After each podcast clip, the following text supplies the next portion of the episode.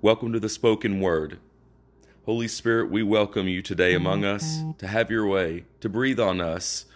Let your word run swiftly in our lives, in our hearts, among our families, our churches, our neighborhoods, our whole nation, Lord. We welcome you into this time in Jesus' name.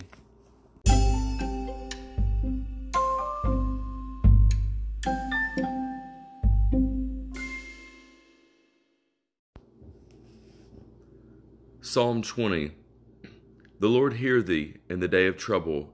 The name of the God of Jacob defend thee. Send thee help from the sanctuary, and strengthen thee out of Zion. Remember all thy offerings, and accept thy burnt sacrifice. Grant thee according to thine own heart, and fulfill all thy counsel. We will rejoice in thy salvation, and in the name of our God. We will set up our banners. The Lord fulfill all thy petitions. Now know I that the Lord saveth his anointed. He will hear him from his holy heaven with his saving strength of his right hand. Some trust in chariots and some in horses, but we will remember the name of the Lord our God. They are brought down and fallen, but we are risen and stand upright. Save, Lord, let the King hear us when we call.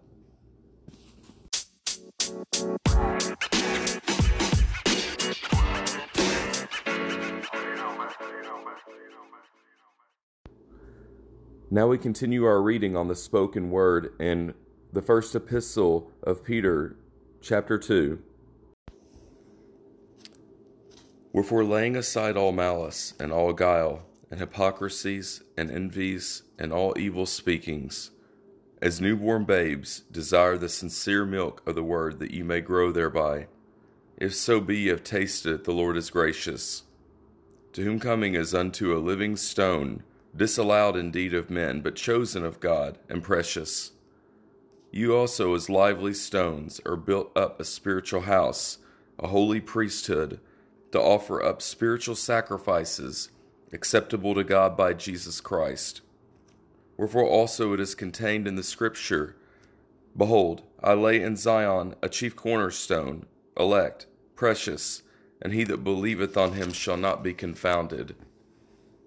Unto you therefore which believe he is precious, but unto them which be disobedient, the stone which the builders disallowed, the same is made the head of the corner, and a stone of stumbling, and a rock of offense, even to them which stumble at the word, being disobedient, whereunto also they were appointed. But you are a chosen generation, a royal priesthood, a holy nation, a peculiar people, that you should show forth the praises of him who hath called you out of darkness into his marvelous light which in time past were not a people, but are now the people of God, which had not obtained mercy, but now have obtained mercy. Dearly beloved, I beseech you, as strangers and pilgrims, abstain from fleshly lust which war against the soul, having your conversation honest among the Gentiles, that whereas they speak against you as evildoers, they may by your good works which they shall behold glorify God in the day of visitation. Submit yourselves to every ordinance of man for the Lord's sake, whether it be to the king as supreme, or unto governors as unto them that are sent by him for the punishment of evildoers, and for the praise of them that do well. For so is the will of God that with well doing you may put to silence the ignorance of foolish men, as free, and not using your liberty for a cloak of maliciousness, but as the servants of God. Honor all men Love the brotherhood. Fear God. Honor the king. Servants, be subject to your masters with all fear, not only to the good and gentle, but also to the forward. For this is thankworthy if a man for conscience toward God endure grief, suffering wrongfully. For what glory is it if, when you be buffeted for your faults, you shall take it patiently? But if, when you do well and suffer for it, you take it patiently, this is acceptable with God. For even hereunto were you called, because Christ also suffered for us, leaving us an example that you should follow his steps, who did no sin, neither was gall found in his mouth, who, when he was reviled, reviled not again. When he suffered, he threatened not, but committed himself to him that judgeth righteously, who his own self bare our sins in his own body on the tree, that we, being dead to sins, should live unto righteousness, by whose stripes you were healed. For you were as sheep going astray, but are now returned unto the shepherd and bishop of your souls.